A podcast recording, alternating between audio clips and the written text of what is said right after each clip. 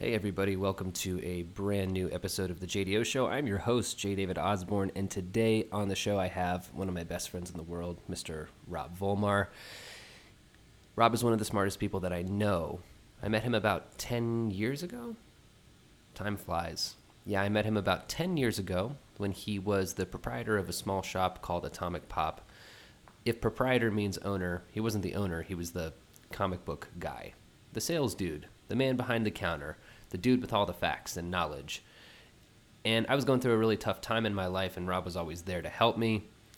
And I feel like we've just kind of always been there for each other. It's a beautiful thing.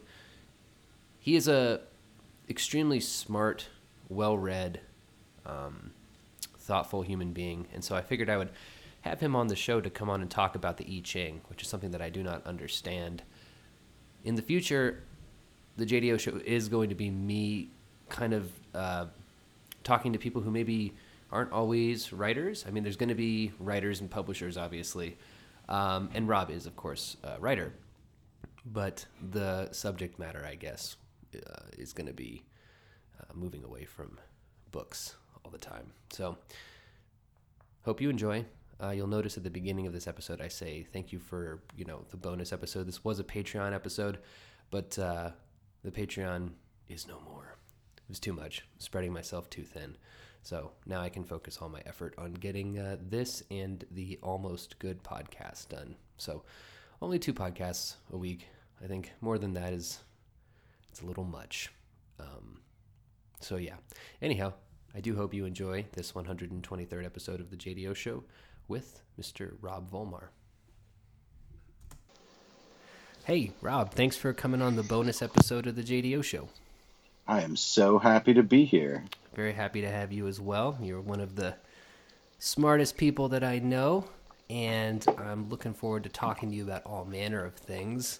Uh, would you like to give the listeners a brief introduction uh, of yourself for those who may not know? Oh, um, okay. Uh, I am a writer and a musician from Norman, Oklahoma. And uh, I have written a number of uh, graphic novels, written about comics and manga as an art form, um, written about film and music, and uh, have also done considerable studies in uh, Western esoteric uh, magic um, and other uh, related philosophical enterprises. Very cool. Yeah. And the Western esoteric stuff will be something that I think we get to at a later date. I kind of wanted to uh, start off with something because the way that I conceived of these as being framed is um, that you and I will each pick a subject each time that we talk and maybe give the briefest of histories on it, but then kind of talk about some of the cool stuff involved with it, right? Uh, okay. Apparently, my dog chose now to throw a temper tantrum. So if you hear anything in the distance, sorry. My my that. my toddler uh, could make a similar decision at any moment. So let's just let's just be in community here, and uh, and accept the things that we don't have control over. Yeah, yeah. All right. So um, the first thing that I wanted to talk to you about was something that I don't have a whole lot of knowledge about. Uh, so I figured this could be a learning experience for me, which is the I Ching. Mm-hmm. Uh, you are familiar with the I Ching and rel- uh, do sort of regular castings, if I'm getting that terminology yes. correct. That is um, correct. So yeah, so feel no fidelity towards uh, keeping this conversation on any kind of track. That's not really how we do things here. Okay. Um, but I think we would just start off like, what is what's the I Ching? Well, uh, the I Ching is a, uh, a human technology uh, for divination and uh, for um, sort of understanding uh, the fundamental uh, nature of the reality in which we find ourselves participating.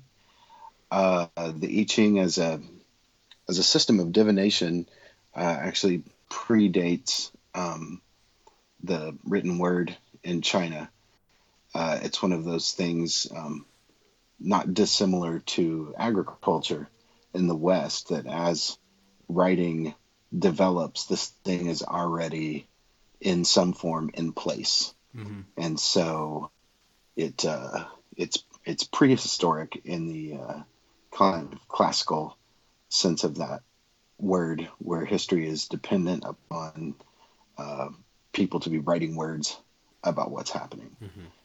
Um, the I Ching has gone through a number of sort of um, functional iterations, uh, if you will. Um, there are people who um, sort of reverse engineer this whole um, kind of folk magic tradition that was likely connected to the Ching um, prior to its um, appearance in uh, written Chinese culture, and then it um, sort of develops in um, tandem with the, the rise of political systems uh, in China.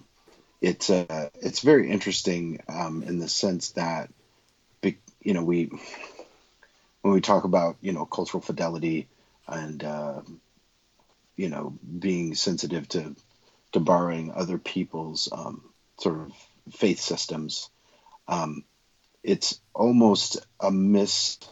Um, it's it's almost a misstatement to say that the I Ching is a Chinese uh, cultural product because the I Ching is actually older than the concept of China.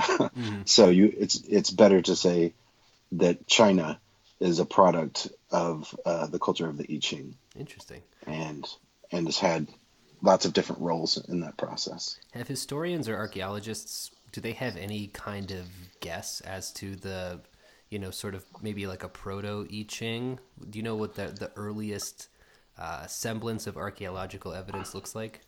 So I'm not going to throw out uh, historical numbers because, uh, oh, I could, you know, I could pick up a book and like look right now, but Right. what, uh, but that's cheating. Anybody can do that. Just Google that shit. Yeah, Uh, sure.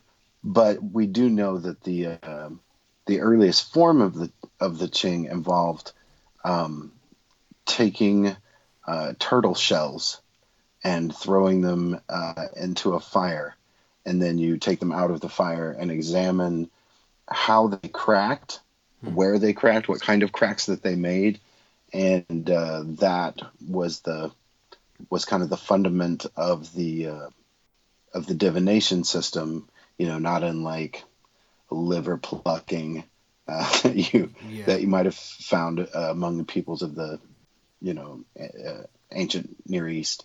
Um, so you know every every group of people kind of had their own way of sort of just reaching out into nature Mhm. and taking a look to see if that caterpillar is fuzzy to figure out whether or not it's going to be a heavy winter. Dude, I love I love fuzzy divining, man. That, that's my shit right there, dude. Right. Uh, it's you know Um, just as a passing observation, it is interesting how often turtles kind of figure into like early human civilization, whether it's through creation myths or you know the universe being on the back of a turtle. It's just Yeah. always kind of interesting to me. I just I just like Well- those little dudes.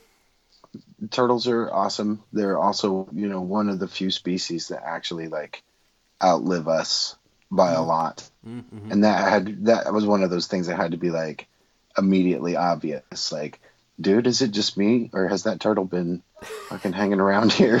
you know, well, my dad knew that turtle and my dad's dad knew that turtle and so uh you know, and and they're they're one and they're one of the few like sort of uh species operating on the same, you know, basic fundamental plane that we do that really, you know, outlives us by a lot that's not a tree. So, Yeah, um, no, I just I just love not- the idea of the of. Call me crazy, man, but I think that turtle's the turtle's been around forever. That's the same fucking turtle, dude. Yeah, it's, like, it's hey, the same hey, turtle." Turtle, and then it turns its head. It's like, dude, it is. It totally is. It's See? yeah, you knew who I was talking to.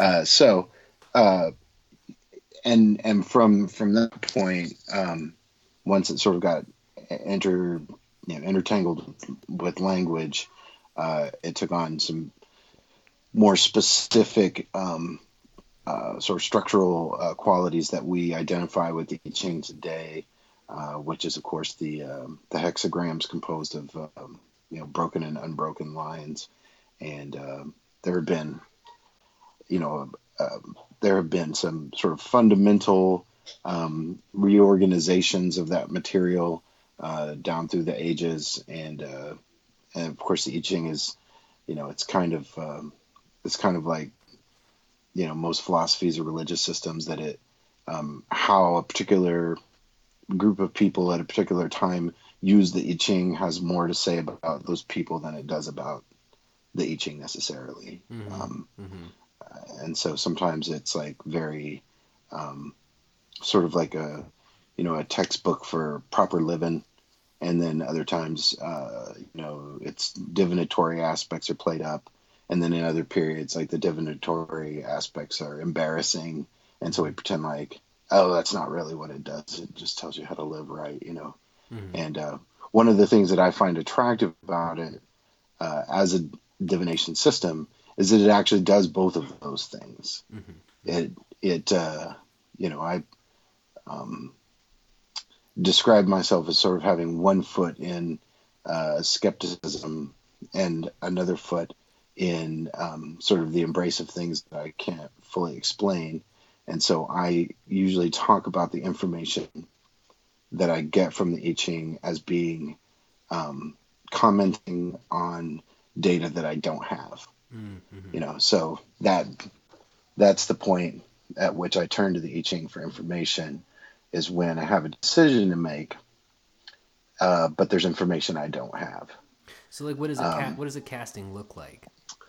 Uh, so, you know, there's um, you know there there are traditionalists, and then you know you have your chaos magicians who will be like, you know, just open any page at random and mm-hmm. poke it with your finger, and yeah. that's as good as anything else. Um, you know, the traditional uh, each casting uses um, yarrow sticks and there's a sorting process by which um, you count out um, a, a, certain number and exclude those from the pile. And then by the time you're done, uh, you have um, a certain number of sticks that, that says this line should be broken, this line should be solid, this line is changing, this line is not changing.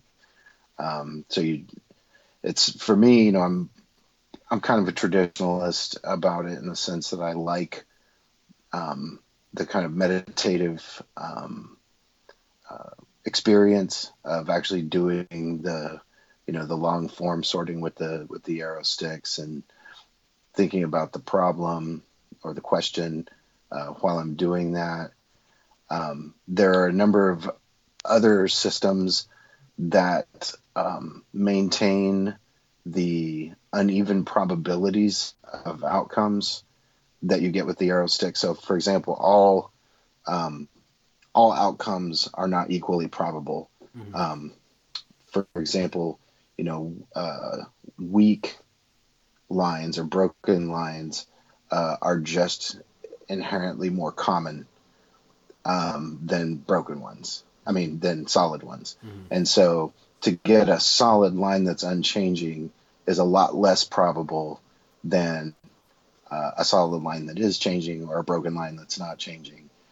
And uh, so when you find, you know, sort of uh, people who are maybe not digging into that level of, of complexity with the I Ching, they're just doing it as kind of like a street fortune telling or something like that.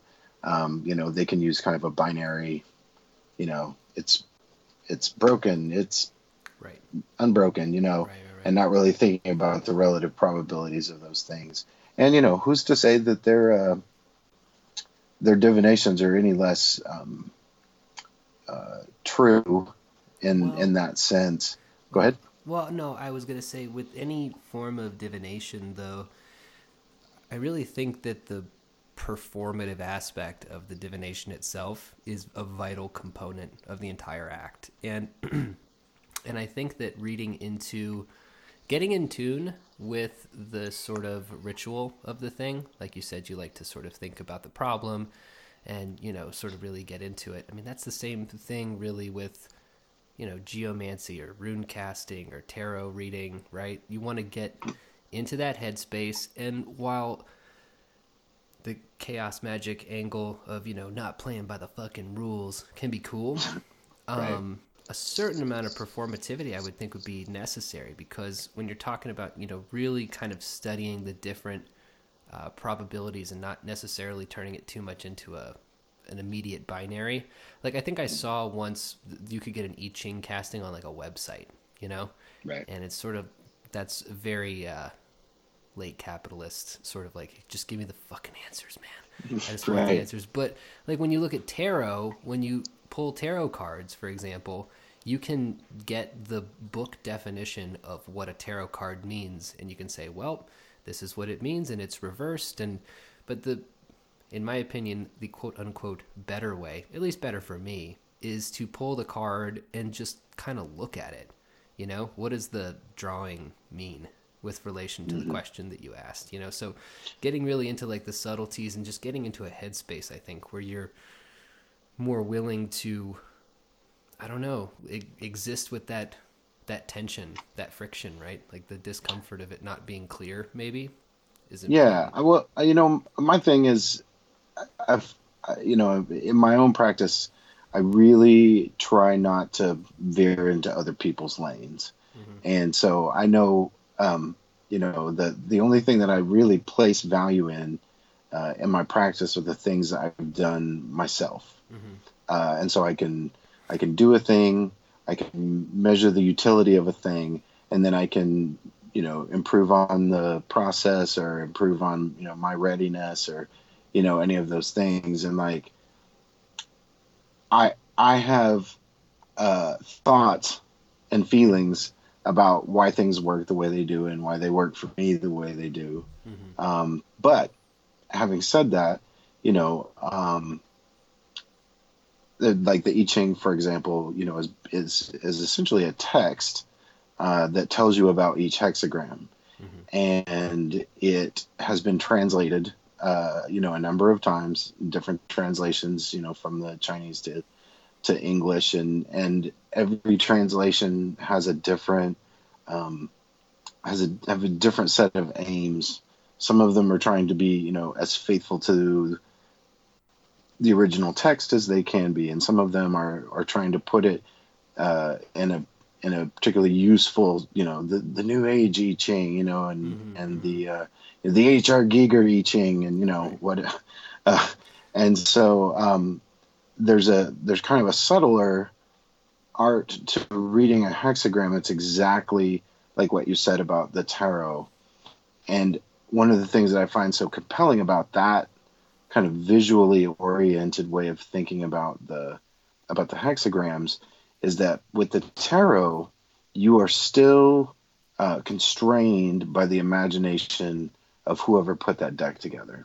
So you know the the Rider-Waite gives you uh, sort of one set of outcomes, and you know maybe the Crowley Thoth deck gives you a different set of you know looks at that at that idea. But there's a there's a kind of a platonic um, fundament that's sitting behind that image, and in a way, the hexagrams I feel like gives me a clearer picture of what that is just by the relationship of the broken lines uh, to the strong lines, uh, what position that they're sitting in, how are they relating to each other. That is a whole kind of um, conceptual conversation that happens without me having to verbalize specificities about the situation that I'm in. You know, it's like I can really see the interplay of, for lack of a better term, you know, of the interplay of the energies. And um, another thing I, I really um, sort of uh, appreciate about the I Ching is that in the tarot, I feel like that those um, experiences are really all about the person asking the question, right?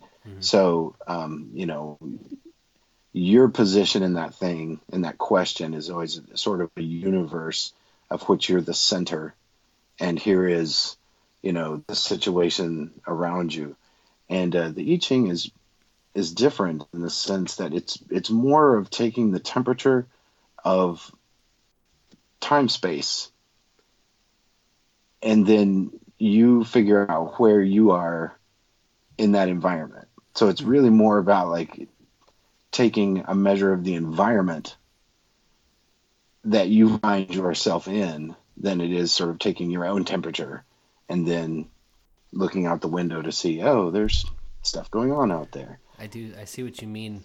Maybe I would quibble though with the idea of environment, because uh, an environment does include you in it, right? Yeah, but it doesn't necessarily. Um, it doesn't preclude you being at the center of it. Oh, I see. So uh, just the positioning of everything. So yeah, yeah. I mean, um, and and there's something about that that I find um, appealing uh, because I, I don't feel like I'm at the center of reality sure, sure. Uh, most of the, most of the time, and so um, it really invites you to like not only think about like if you look to Confucian commentaries on uh, a particular hexagram that you're working with, like Confucius is like, this is how you as the individual can um, participate in this particular moment uh, in the best way. Mm-hmm. Mm-hmm. But that's not what the hexagram is about.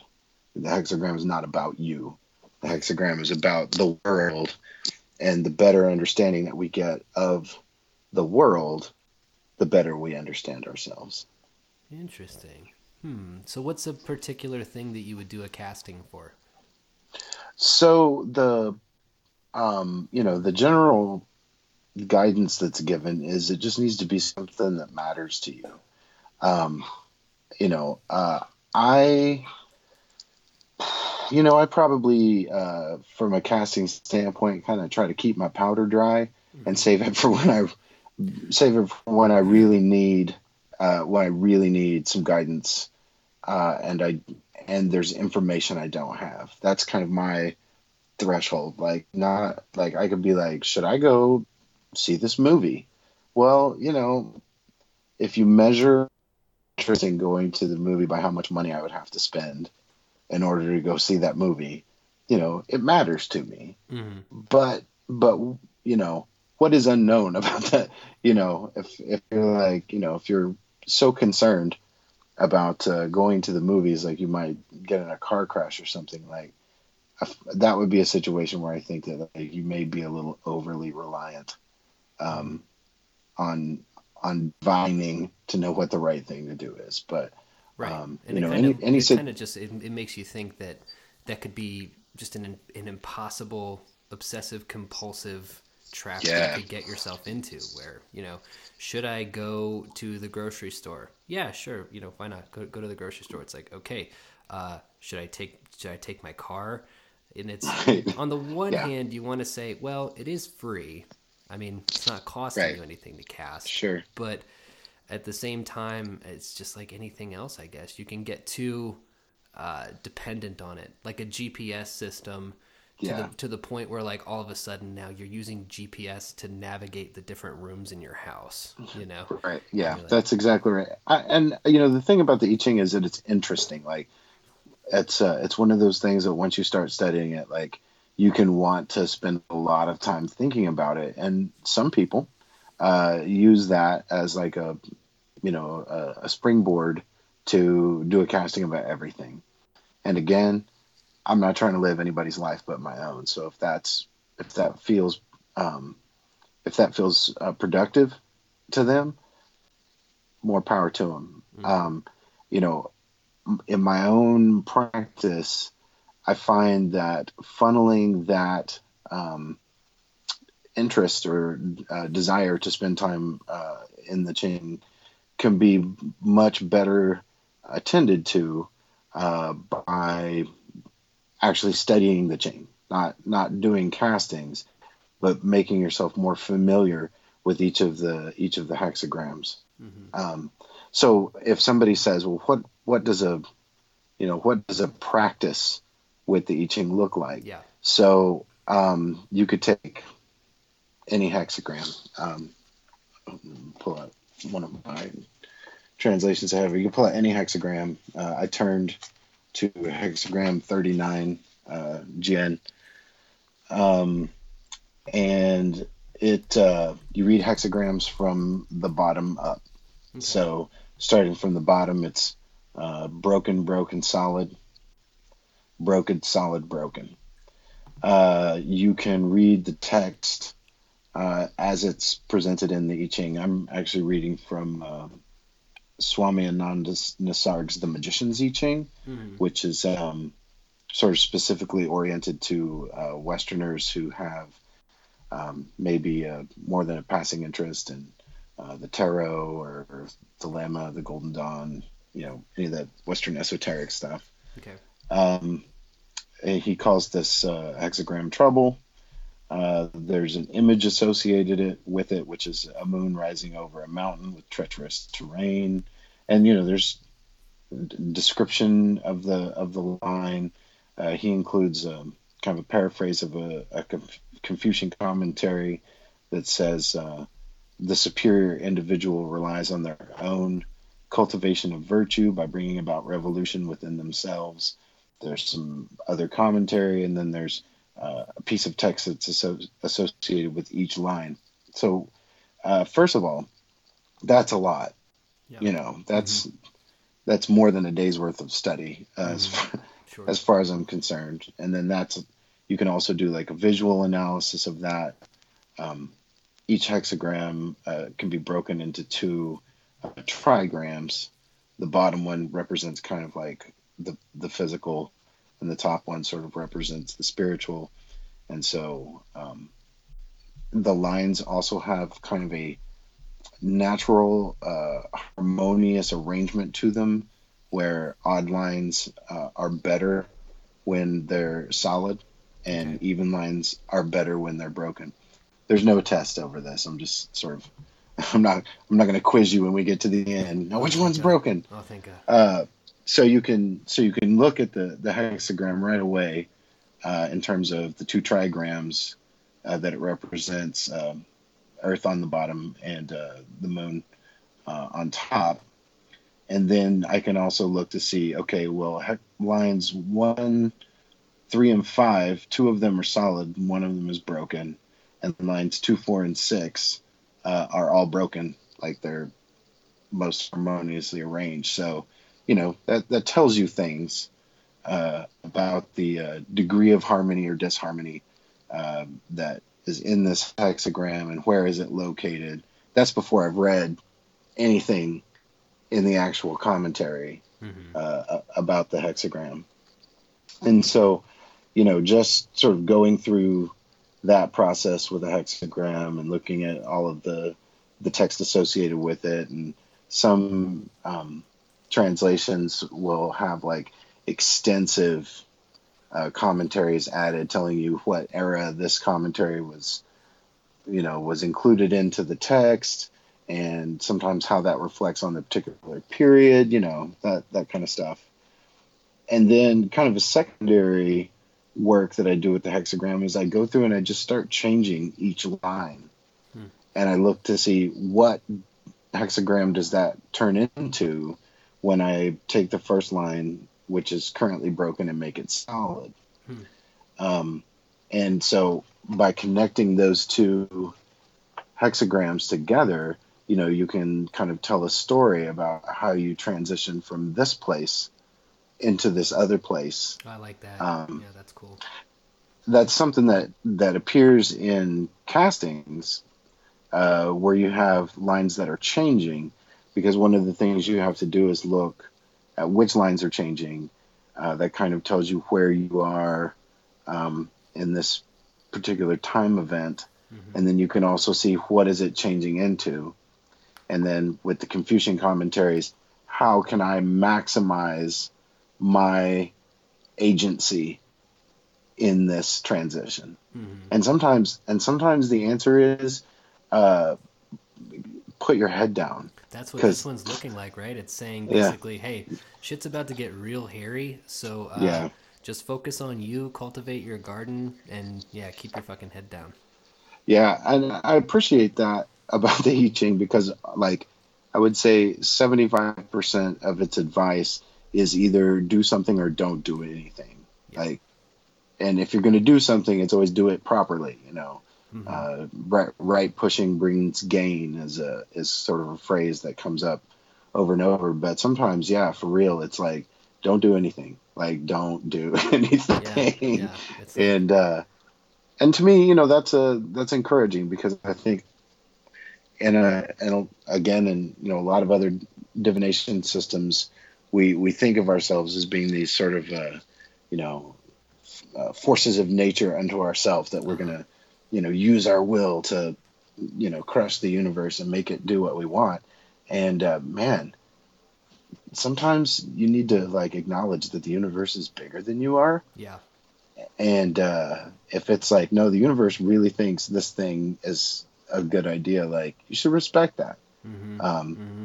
There's, there's go ahead oh i was going to say that that has really benefited me uh, when it comes to offering my unsolicited opinion on things um, it's just one of those lessons that took me to age 32 to learn where i'll see something usually online and I'll think to myself, wow, look at this huge, let's say, storm of commentary about this thing, and and I think that it's wrong, right? Mm-hmm. And yeah. it's like, so what? I, what? am, What am I going to do? I'm going to use the 280 characters afforded to me by Twitter and God to to dismantle this thing, and it's just like, you know what? all nobody's trying to hear what you have to say right now. So mm-hmm. speaking at all is just a bad idea. Like yeah. shutting the fuck up is free. It's com- yeah. it doesn't cost you a thing normally.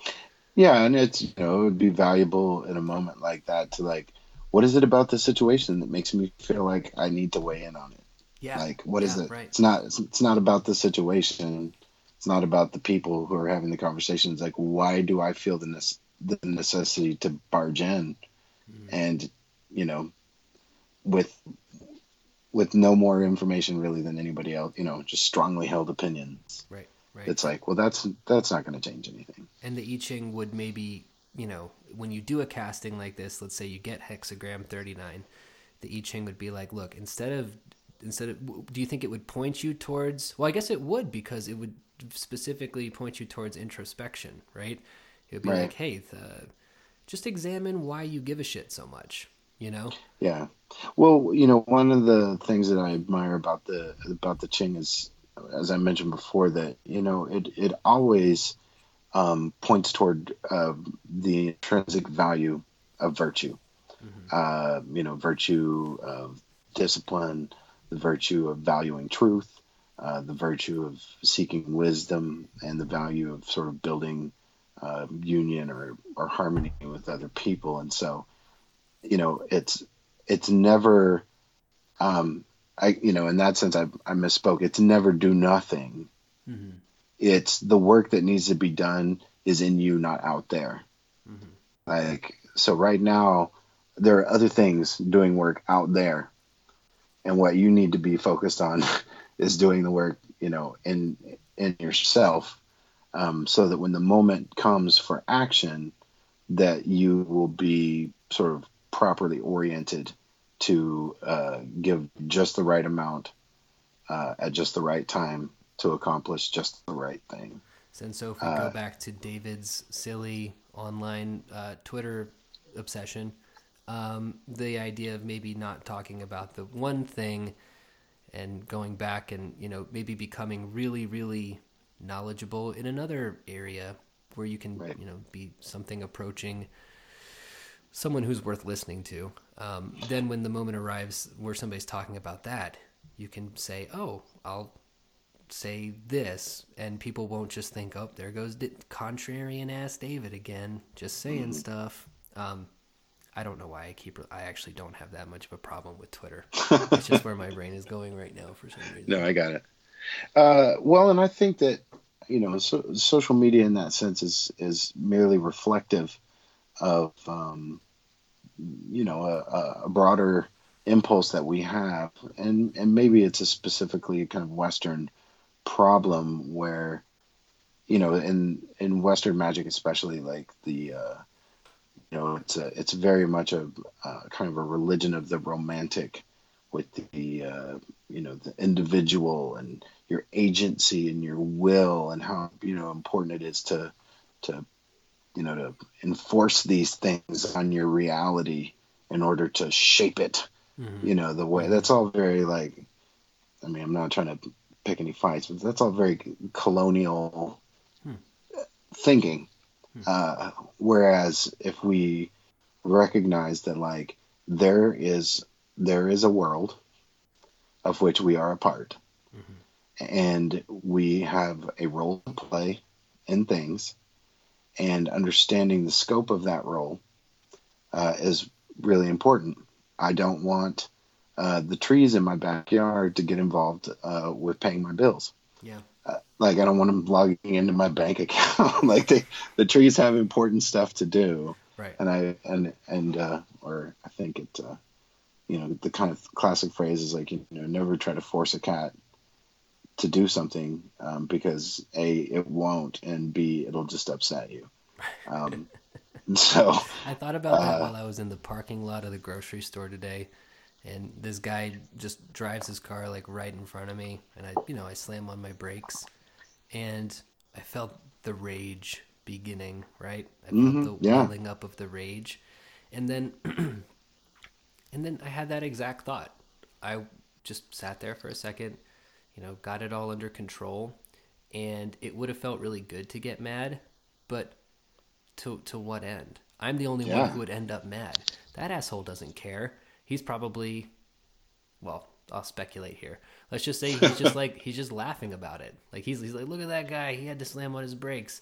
Like me being mad doesn't affect anything. In fact, since I've moved yeah. to El Paso, a lot of my friends here uh, one thing that they do is uh, if you get mad, you you lose basically. Right. So oh, bro, yeah, they, yeah, they have this kind of thing where you know, like my coworkers, for example, if I walk around a corner and one of them jumps out and scares me, which has been done several times. Apparently, it's just always funny. I don't know. Um, but when it's done, if you show any sign of being irritated by it, then the mockery will continue twice as long because look at how mad he is. Look at how mad. And uh, it's taught me a lesson here where it's like getting mad really nobody well because think about it from the outside too i can't remember the last time i've seen somebody get really pissed off about something and been like wow i need to respect that guy you know yeah, you just you never it's... look good you turn red spittles flying out of your mouth you're incoherent you're screaming it's just it's not a good look. Yeah, and it man, it feels so magic when it's happening too. Like, oh, now I'm so I'm gonna I'm about to solve some shit. Like, look out. And uh, yeah, it's just never attractive. Um, yeah. And you know, tying up with what we've what we've said, um, that it, it it's more indicative of the fact that you've given yourself permission to get angry x number of times today and you know thank goodness that that son of a bitch cut you off in the parking lot because you really do like i hadn't i hadn't been righteously angry about anything for 45 minutes. Like thank you so much for providing that opportunity for me to just it's i mean i know it's it sounds ridiculous but like when you you know when i'm thinking about the virtues of the ching like the you know being in harmony uh, with the people you know in your environment like on one level you know all of these little you know all this road rage that we have you know we're all merely you know basically expressing the algorithms that the people who planned the traffic like they mm-hmm. could have told you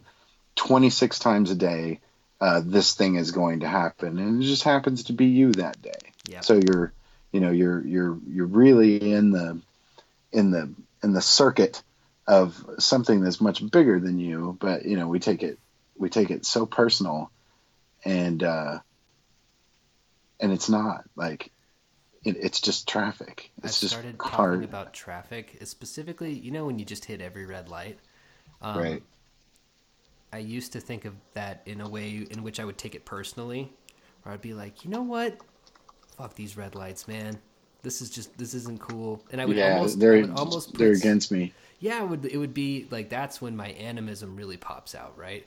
Where I'm like, Right. these stoplights definitely have spirits, and they are interested in messing my day up. But now I just I have a little phrase that I invented. I just call it. I just say I'm stuck in the mud.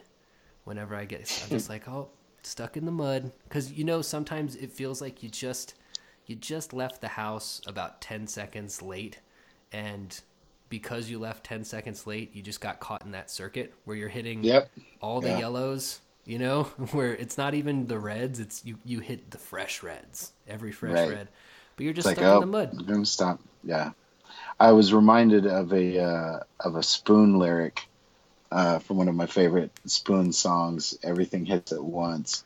There's uh, a little couplet that goes, "In traffic, we become on the way back home part of something bigger than just on our own." interesting So that's all. i wonder if that's the closest most americans get to feeling like they're part of a big thing maybe I, that's you know, and we love our cars, you know, and and it's I've I've had this conversation with people about self driving cars and like, oh, I just you know I couldn't imagine. I was like, hey, we have had more than a hundred years to get good at driving, and guess what? No one is. No one has gotten good at that at all. We're terrible at it. We're always going to be terrible at it, and you're never going to convince me that a computer is going to do a worse job than than we are. Because I can I can barely like keep my eyes on the road and my hands on the wheel Mhm. for more than 10 seconds in a row before I'm you know thinking about something else or doing something else. And it's like just Oh, sure. let it go. Just let it go. Yeah. Like when it's like a robot car killed one person and people are like see? And i'm like oh right. Yeah. As opposed to the zero people killed by people driven cars right? Yeah But- I had this theory that uh you know how squirrels are always jumping out in front of cars. Uh-huh. I have this I have this theory that like they're just worried about us because they see us they see us get in these cars and then we just don't come home. And they're like they're like they're like hey that's dangerous you know. And They're they trying to us let like us- screaming inside of it. They're like oh my Yeah. god he's trapped. It's got him.